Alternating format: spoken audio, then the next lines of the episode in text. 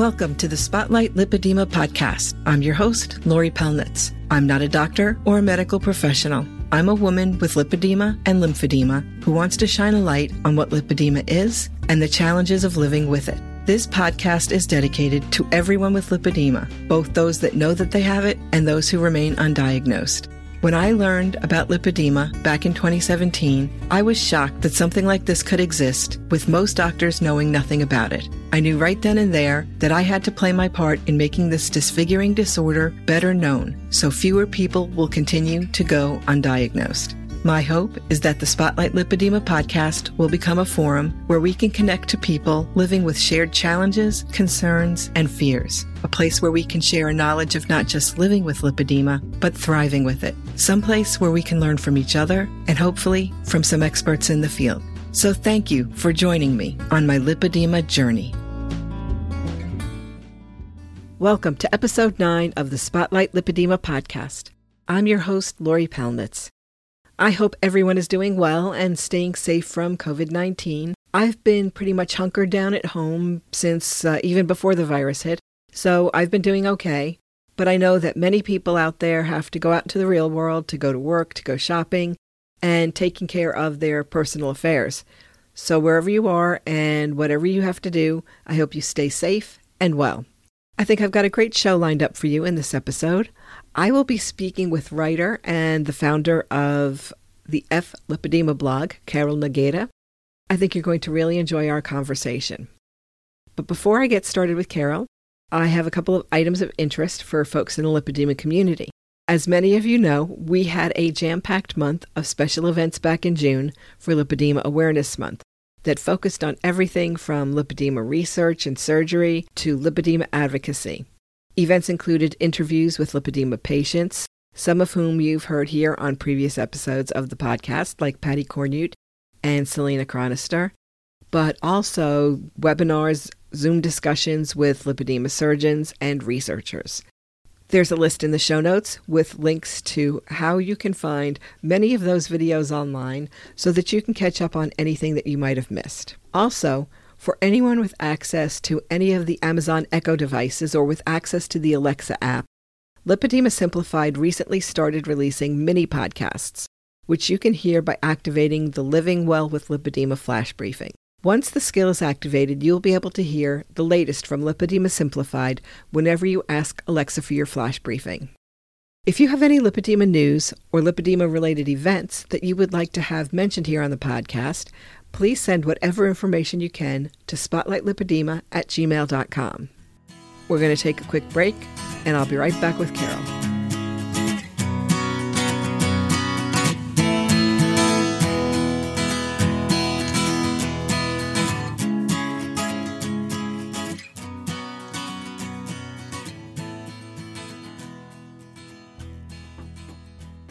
Well, now I would like to welcome Carol Nogueira to the podcast. Welcome and thank you for joining me today. Hi, Lori. Thank you so much for having me. I'm very happy to have you here. And for people not familiar with Carol, she has had uh, several articles posted on Medium pertaining to lipedema, as well as she's a blogger with her own blog called F Lipedema, which I'm not going to yep. actually say just, just in case somebody is driving in the car with their kids i don't want to get uh-huh. them all upset or anything like that yeah so, i call so. it f lipedema too sometimes on facebook it has to be f lipedema facebook doesn't allow me to use the full word right right but anyway so uh, one of the reasons aside from the great work that Carol's been doing in, in helping to get the word out about lipedema. One of the reasons that I wanted to have you here is because you're a skinny lipedema person. And one of the things that I try to make sure that people realize is that with all the different stages of lipedema and the different types of lipedema, we have to kind of remember that we all have our own different challenges. And, you know, I know like sometimes like when I looked at the picture you posted on, on online about, you know, what your legs look like, to me they look beautiful. but I know for you, they make you uncomfortable because you weren't happy with the way they looked and they hurt. And so that's one of the things that I want to keep reminding people of, especially those of us who are at the latter stages, is that we all have our different challenges and we need to remember that you know even the people who are stage 1 and stage 2 can be unhappy with their legs and and they have a right to be feeling that way and we don't know what pain people are dealing with so that's one of the other reasons why I wanted to have you here too is when did you start to realize that there was something going on with your legs and that you didn't think that they were normal? Yeah, no, I so I just wanted to say that I think what you uh, said makes perfect sense, and I've heard that a lot, you know, especially in the Facebook communities uh, for lipedema. And it, it's understandable, you know, um, that someone with a, legs that are a lot bigger would think that um, you know when they see someone with uh, with legs that are semi-normal they think it's beautiful because it's so you know it's still closer to normal than theirs. Um, but i think what what always like gets my attention when i see someone with a stage one or two lipedema is that you can tell that the legs are not normal right? Um, and I think that that's what's always been in the back of my mind, even before I found out about lipedema. I couldn't find lipedema on Google for what I was searching, uh-huh. right?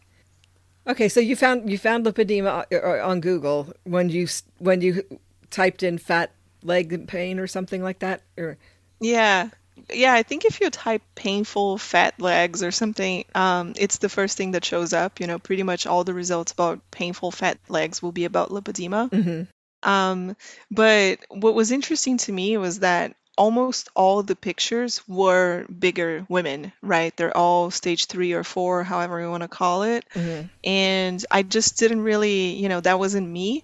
Um, so I reading the symptoms, I could tell that that's what I had. Um, and I found some pictures of, you know, stage one and two that kind of looks like me, but there's they were still a little bigger because my fat is not nodular yet. Um, right. You know, so a lot of the pictures are the fats the fat's already nodular, right? And I kind of had a hunch that that's what I had. So I showed it to my husband and I showed it to my mom. And they were both like, no, of course not. That's not what you have. No way um, they're much bigger. That's not it, you know. But I said, no, but remember grandma? Because my grandma passed, I think, you know, 15 years ago. Um, and I remember that she had really, you know, her legs were huge, and mm-hmm. most of her life, you know, her legs were huge, but she was obese. So a lot of people just thought that that's why her legs were as big as they were, you right. know. No one ever made much of it. Um, and I said, no, but look, these are exactly like my grandma's legs. And I had my mom find some older pictures of my grandma. And on my uh, grandma's pictures, you can actually see that she had like lymphedema, Because um, there's pitting edema, even like on the pictures, you can see pitting edema. Right. You know? So I said, wow, no one ever even said to my grandma that she had lymphedema. And talking to my dad, I found out that she actually had a lot of pain on her legs. That's something that we didn't know. Uh. And she basically lived every day uh, taking anti inflammatory drugs every day. Mm-hmm. And we didn't know. So after, you know, having that thought, oh, maybe that's what I have, um, I decided to try to find a doctor. And luckily, I live in Los Angeles, so it was it wasn't that hard for me to find a doctor that knew about it. And what I had to do was just, I assumed that I would find a doctor either in the UCLA or Cedar Sinai system that knew something about it, since, you know, they're usually really good doctors. So I went to their websites and I was just trying to find a vascular doctor that had experience with lymphedema because I thought, oh, maybe if they've seen a, a, lot of lymphedema patients, maybe they've come across lipedema. And I was right about that hunch too. So the first guy I went to, his name is Steven Farley. He's a UCLA doctor. I went there, and you know how you're usually seen by the nurse, right? Before. Right. So the nurse saw me, and she was really shocked by my legs too. She said, "I've never seen this before. I don't know what it is." And she started taking notes, you know. And I mentioned to her that um, someone had told me previously that I had um, vein issues, and she said, "Oh yeah, okay, that's interesting. Um, let's see what the doctor says." So I stayed in the room and I was waiting. And here comes the doctor with I think three or four people. wow. He came in with the nurse and two or three students. Um, and they all had, you know, their little like notepads. Mm-hmm. They were like ready to take notes because I think they had never seen it before. So, um, and he was probably just like showing it to them. And he comes in the room and he says, "Okay, so I hear you have swelling on your legs. I hear it's painful and it's always been there, you know, and he just starts repeating what I had told the nurse. And he looks at my legs, he like grabs them and he says, Do you have any idea what you have? And I said, Yes, I think I do, but I want to hear it from you. And he says, Well, it's a disease called lipedema. And I said, That's what I thought. So he says, Have you read about it? Did you do research? And I said, Yeah, it seems like the only real treatment is surgery. And he said, Yeah. right. And that was that, you know. It was a really strange day. I I, I remember leaving um, his office feeling like I had just been diagnosed with something really bad, you know. Mm-hmm. Um, and of course it's not uh, I, I told my husband that at the time and he said oh like you're talking as if you had been diagnosed with cancer. you know, of course it's not that, but I think a lot of people with lipedema have that same experience when they're just when they're first diagnosed because um, it's so overwhelming, yeah, right? It's scary. You, it's a scary diagnosis. I mean, yeah. When you start reading about it and where it can go, it it it is. It's a scary diagnosis.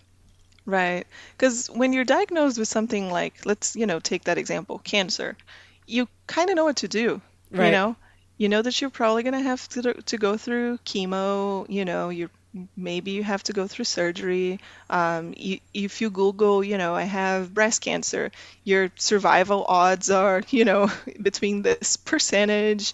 So there's a lot more uh, medical liter- literature, and there's a lot more, um, you know, research, and there's a lot more documented cases. Um, so you know what to expect. Mm-hmm. Now with lipedema, I had no idea what to expect because there's not a lot of documentation, there's not a lot of research done on it um, especially in my case, which you know, not not everyone is lucky to find out about it early. So I didn't really know what I could do to stop progression. Mm-hmm.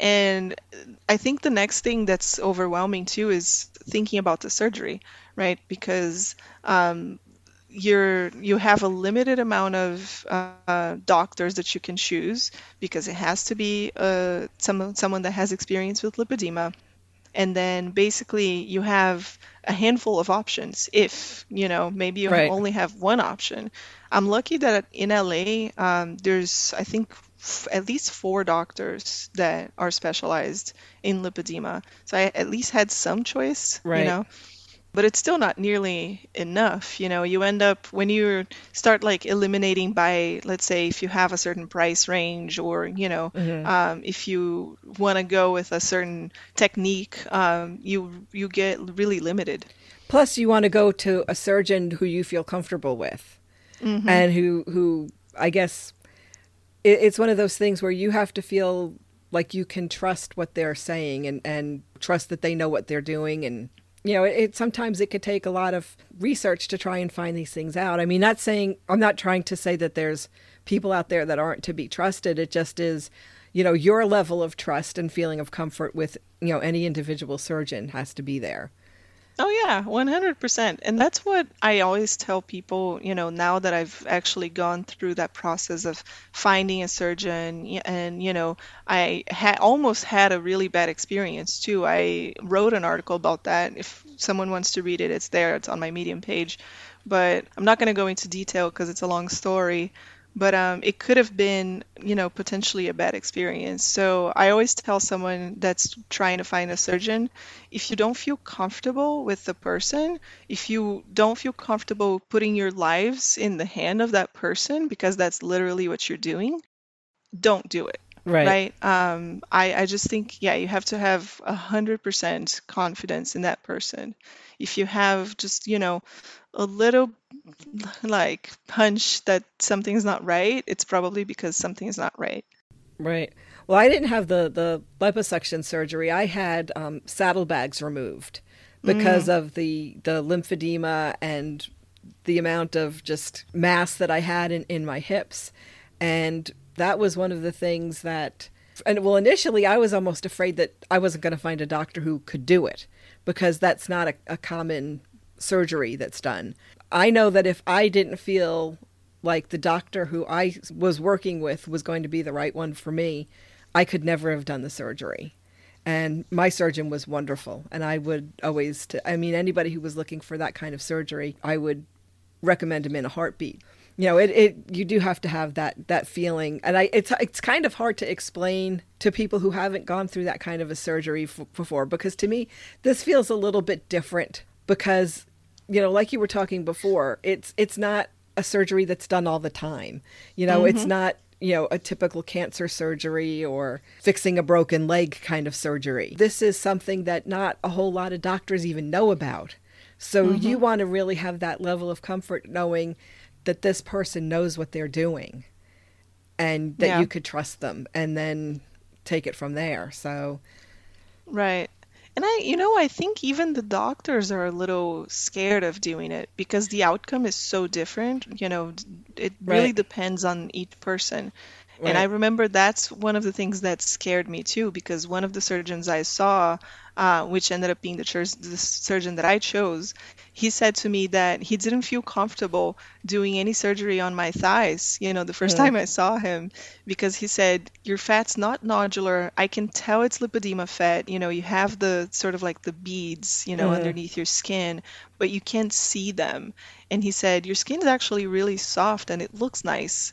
So I don't know if I want to touch it because mm-hmm. I could ruin your legs. He said that to me. Right. And and initially, you know, that scared me. Um, but I think that that's also really important when you're mm-hmm. choosing a surgeon because it, you know, if he's saying that kind of thing to me, he's being honest, right? right? He he would never say that if he's just trying to get your business. And on the other hand, you have some surgeons that will promise you the world. You know, they'll say, yes, you're going to look great. It, it, it'll be amazing. And that's, you know, it, it's impossible to say, right? Mm-hmm before you have the surgery. No one knows what the outcome's going to be. Right. Yeah, I actually had a very similar experience because when I went to the surgeon who actually diagnosed me, he said, I can't do liposuction on you, not with your saddlebags.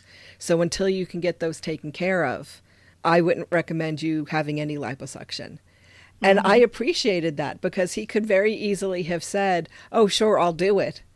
And I just would have been ecstatic to have somebody doing that and wanted to get it started because, you know, after waiting 30 to 40 years to have something that was closer to normal looking legs, I I was just anxious to get something going, you know, basically. Um, so yeah. I appreciated his honesty when he said, you know what, I wouldn't recommend doing anything until you get the saddlebags taken care of. Plus, I needed to, you know, to try to to lose some of the regular fat and to I have lymphedema, so I need to, you know, to get that better managed. And so, you know, liposuction is something that's definitely not anything in my near term future. But so, what do you do now that you you found your surgeon and and you had the surgery? Yeah. So for, first, can I say something about what you said? I think that's really you touched on a really important uh, point, which is uh, so. I think I think there's there's three reasons why we're so overwhelmed when we first find out that we have lipedema, right? So we talked about the fact that it's an unknown disease, so you're going to have issues trying to find a doctor. We talked about the fact that um, most likely you're probably going to look into some sort of surgery and that's also overwhelming because there's not a lot of doctors that do it. You don't know what's going to be you know what the outcome's going to be.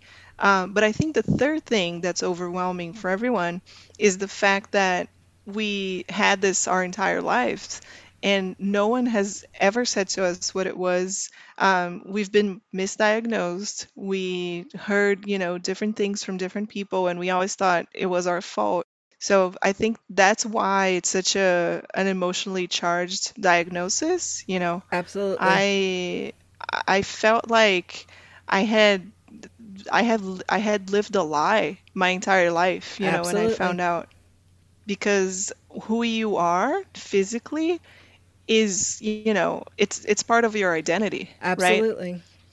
so when when you find out that your entire identity had been defined by a disease it's just the weirdest feeling well that's why i always you know I've, I've said this in previous podcasts when i found out when i realized that this was what i had i felt vindicated you know because i had been telling people for years literally I've been telling people for decades I'm not an overeater.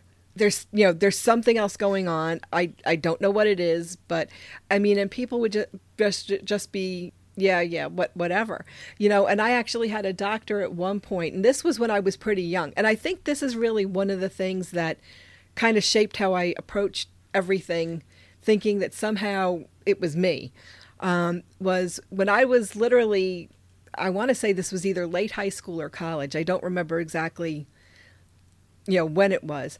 But, you know, I actually, I do remember now that it was college and, and it was after my second year of college and I got home after the second year was over and I made an appointment for the doctor because I had friends who were concerned because I had put on so much weight during that school year. And they, they were like, I don't understand why you gain so much weight. We're together all the time. You don't eat anything more than we do. Mm-hmm. And they, they said, I think you should go to a doctor. And I went to a doctor, and basically his attitude was, Well, you know, you got fat when you were a kid. And so you've got all of these fat cells in your body that are just looking to gobble up every calorie that you've got. And they're going to hold on to it for dear life. So you're just going to have to face the fact that you're never going to be able to eat like a normal person because you're just going to keep getting fatter. Wow. And so when you were hearing this, and I guess maybe I was 19 or 20, I, I, guess it was probably closer to 19, I was just kind of like, you know, this is my lot in life. And so I guess right. maybe that's also part of the reason why I never went crazy trying to find something because I had this doctor who told me that I had these fat cells that were going to just hold on to everything forever. So, right. I mean, I tried to lose weight and joined all these different programs and joined gyms and joined pools and, you know, all the rest of it.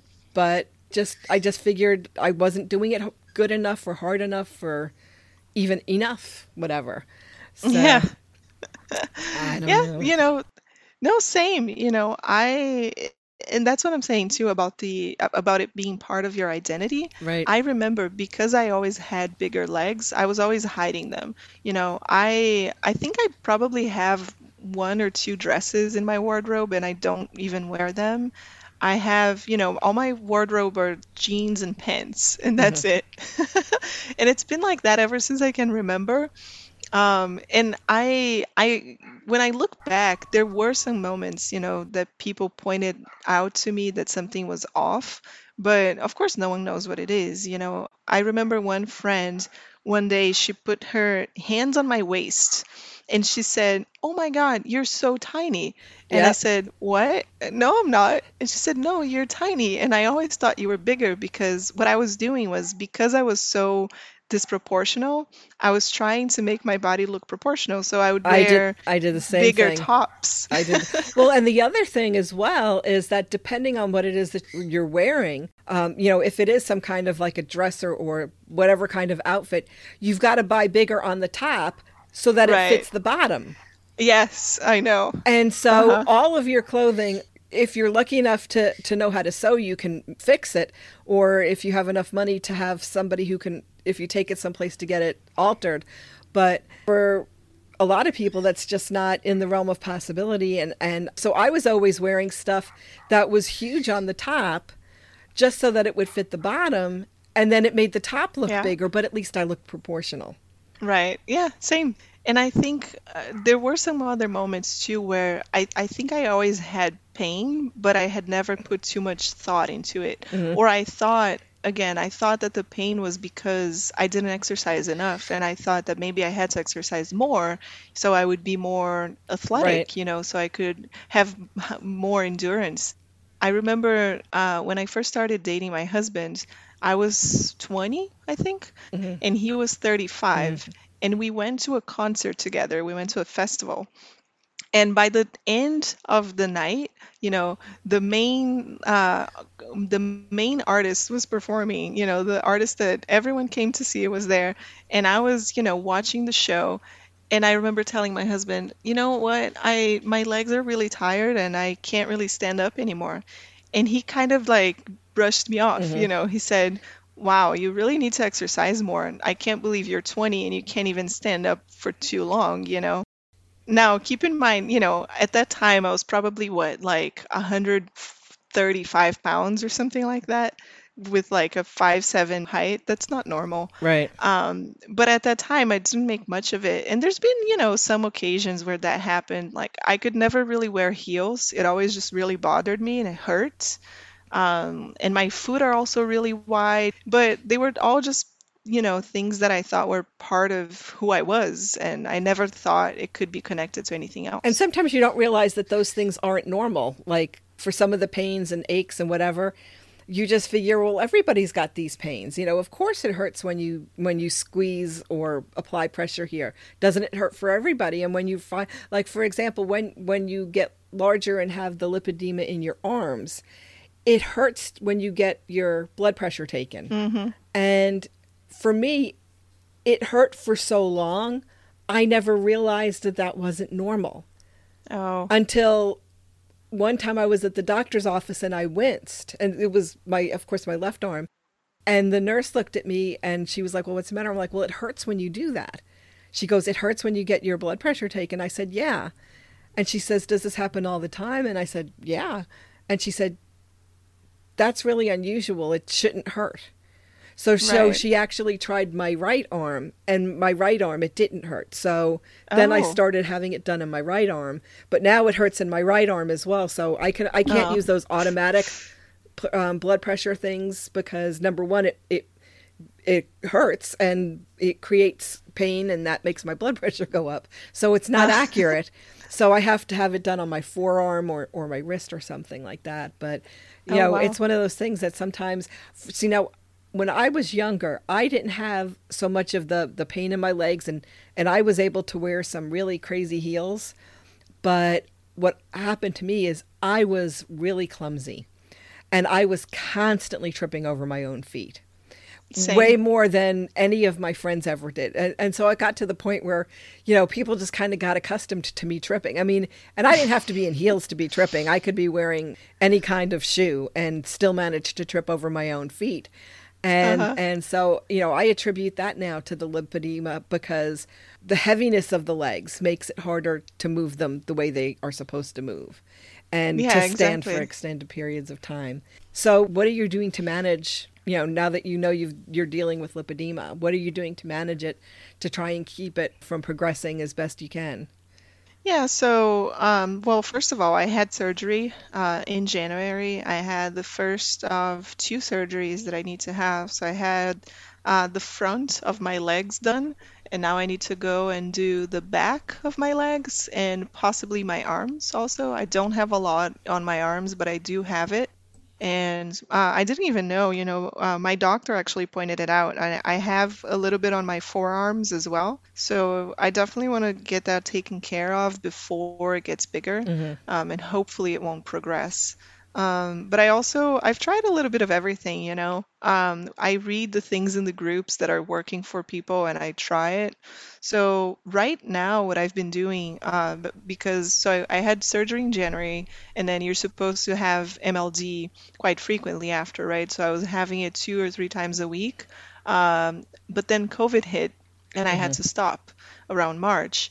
So I sort of learned how to do self MLD and I try to do it every other night.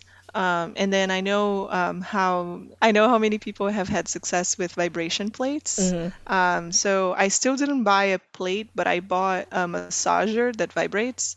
Um, so I've been adding that as well into my routine. Yeah, that actually makes a big difference. I have a, one of the deep tissue massagers, and I noticed that with the areas of my legs that are particularly fibrotic, that it really does a good job of, of loosening things up. So that definitely does help. Yeah, I noticed that too. Sometimes when I start the massage, it it's almost like that area is like rock hard mm-hmm. and then by the time you finish it's really soft right it feels what like what skin is supposed to feel like right yeah and it's funny how it hurts mm-hmm. on the areas with lipedema too yeah and um, oh and i've been trying ginger essential oil also. I just mix a little bit of that into my moisturizer because it's supposed to help with your lymphatics. Mm-hmm. so um, i don't know you know i i keep trying things. Uh, one thing that made a big difference for me just in general has been um, using supplements. Of course you know it's hard recommending supplements. We're not doctors. Um, but i what i did was I made a I I did a lot of research on you know what kind of vitamins could be interesting for me given my symptoms, and um, I've read some research that says that um, even if you're within the certain you know the appropriate levels mm-hmm. of certain vitamins, um, if you're if you're in the lower range, it might make sense to supplement. So I always supplement the ones that I am in the lower range. Um, like one of the vitamins that make a big difference for me is B12.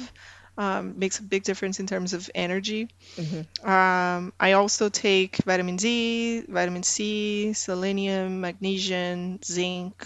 Um, and one thing that I like, but I know it's controversial in the lipedema world, is collagen. Mm-hmm um, a lot of people um, in the groups have said that it can um, make your tissue more fibrotic.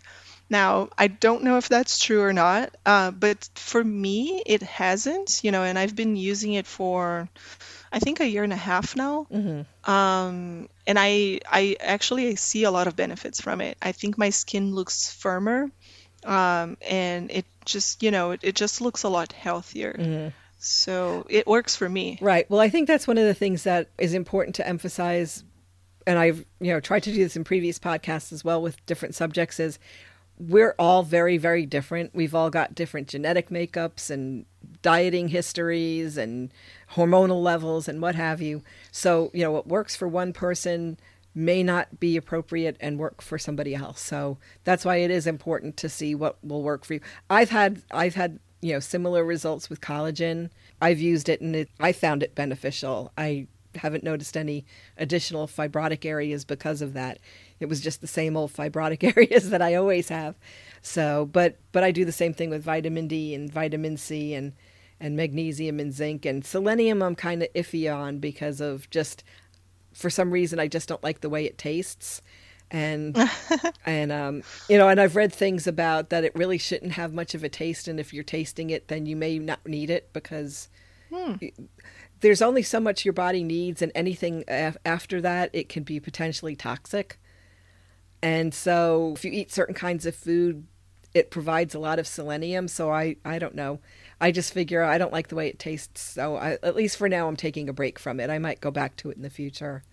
But yeah. Um, but everybody needs to kind of do their own research and find out what are going to be the appropriate supplements or eating styles or whatever is going to work for them. Yeah, exactly. Because I think we have to take into consideration uh, the other diseases that we have too, right? Exactly. Because it's so common for people with lipedema to have other things. Like my other thing is Hashimoto's. So people with thyroid disease usually are also deficient in a lot of vitamins. Mm-hmm. Um, so yeah, the ones that I take came from a, a, mix of you know vitamins that are good for both. mm-hmm. Yeah, my my other issue is Raynaud's. So oh wow yeah. So you know I have the issue with my my hands going white when it's super cold.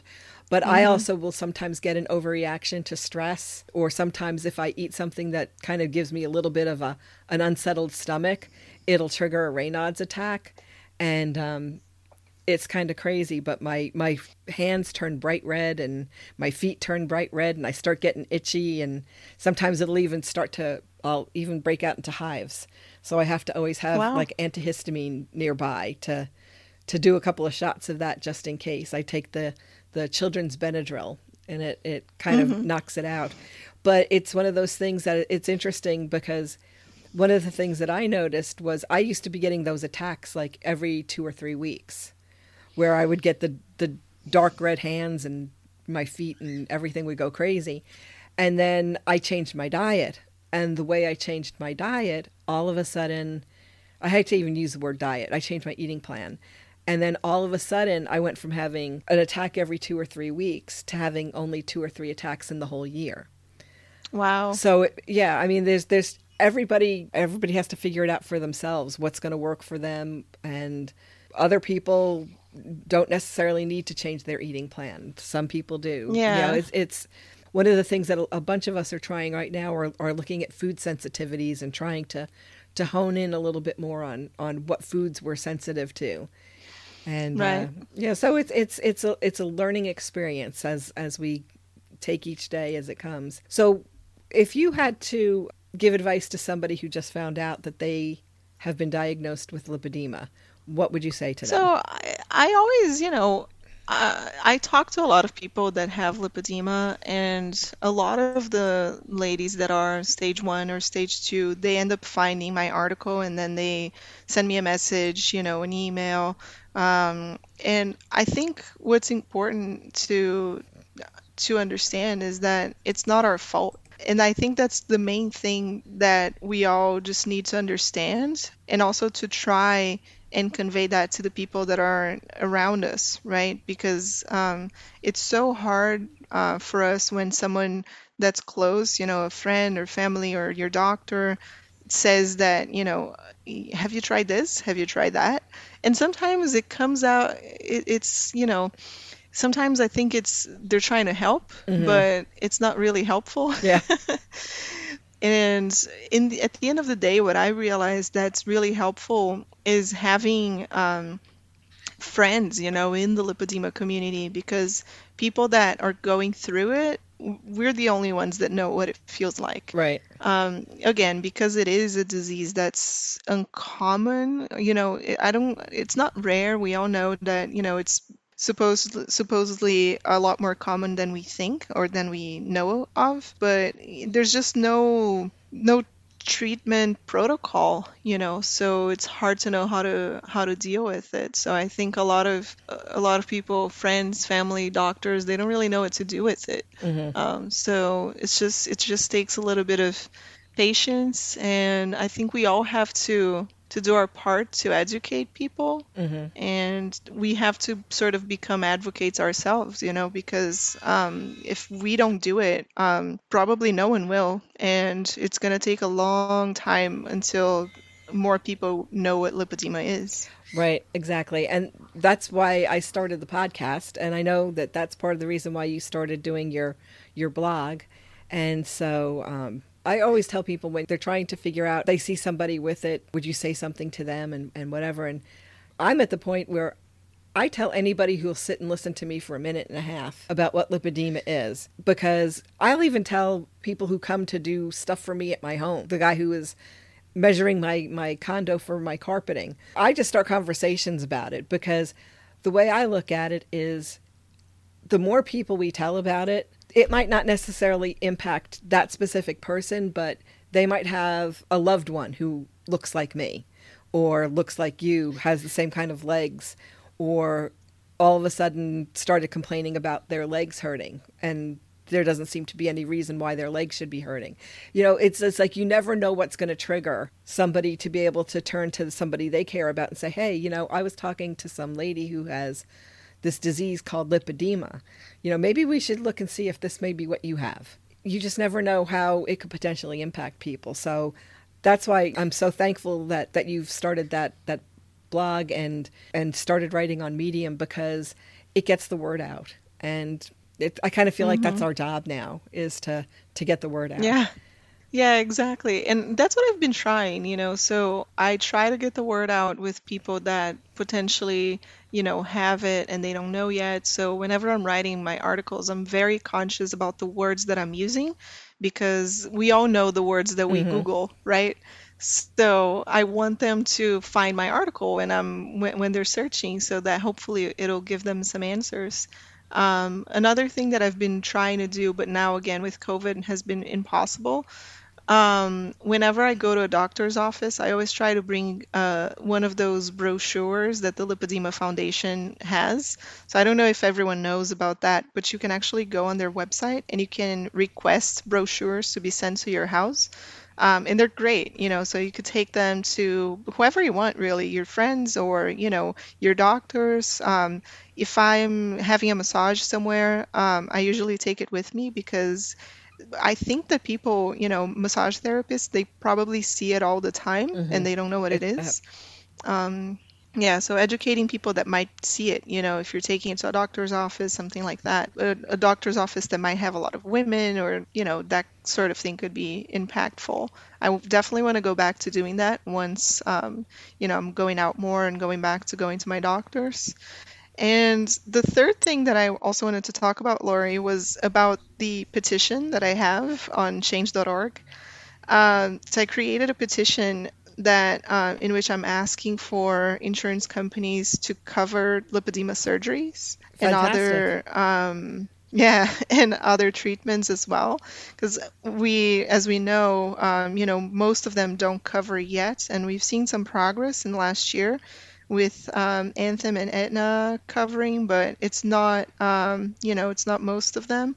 And we also, uh, it would be great, you know, for um, not only the insurance companies, but also, you know, for Medicare, Medicaid, uh, for them to recognize it and uh, cover Absolutely. it as well.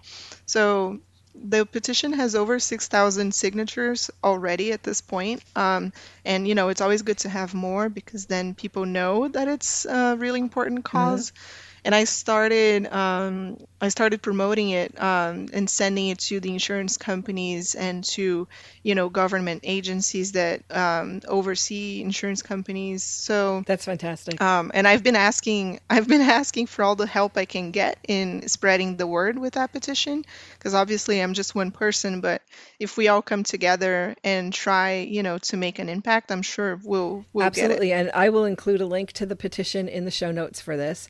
But you know, I, I really have to say I I actually have started to feel much more hopeful in the last couple of months because for people in the lipedema community, I, I think you may have, have recognized this, but there was I mean, I've kind of known about lipedema for a couple of years now. But in this in this past June, Lipedema Awareness Month, there were so many activities and so many webinars and Zoom meetings and all kinds of other things that were all focusing on what's going on in lipedema research and living with lipedema and people telling their stories. And it was just, it was exciting. you know, I think that there is a real momentum. Is is basically what I'm trying to say, and and it, so it, it's kind of exciting to to be a part of all of that. And so I would like to thank you for, for joining me on the podcast today. And I'm going to have links to your petition and to your blog on the show notes. And is there any final words that you wanted to say before we wrap things up? Um, I know you pretty much have, have said so much already. So yeah, I just I, I wanted to make sure you, you, you got a chance to say everything that, that you came here to say today. Was there anything that you think I didn't? No, cover? I I know I talked. No, lot, actually, so. this has been wonderful. But that's great. But anyway, well, thank you so much for doing this, and I hope you have a great weekend. Thank you so much oh, for having you. me. Take Thanks. care. Bye, you too. Thanks again to Carol for joining me on this episode. There will be links to the F blog, her Medium page, and her change.org petition in the show notes. And also, don't forget, in the show notes, I've got those videos from the Lipedema Awareness Month events. So if you didn't get a chance to see them when they happened, here's your opportunity to go check them out again. I would also like to thank everyone who has been listening to and sharing the podcast. I'm amazed that we are quickly approaching 3,000 downloads. I would really appreciate it if you could go to Apple Podcasts or to your podcast provider and review Spotlight Lipedema. This will help others find the podcast and will help spread lipedema awareness. So if you could share it with your friends on Twitter, Facebook, Instagram, and other social media platforms, that would be great too.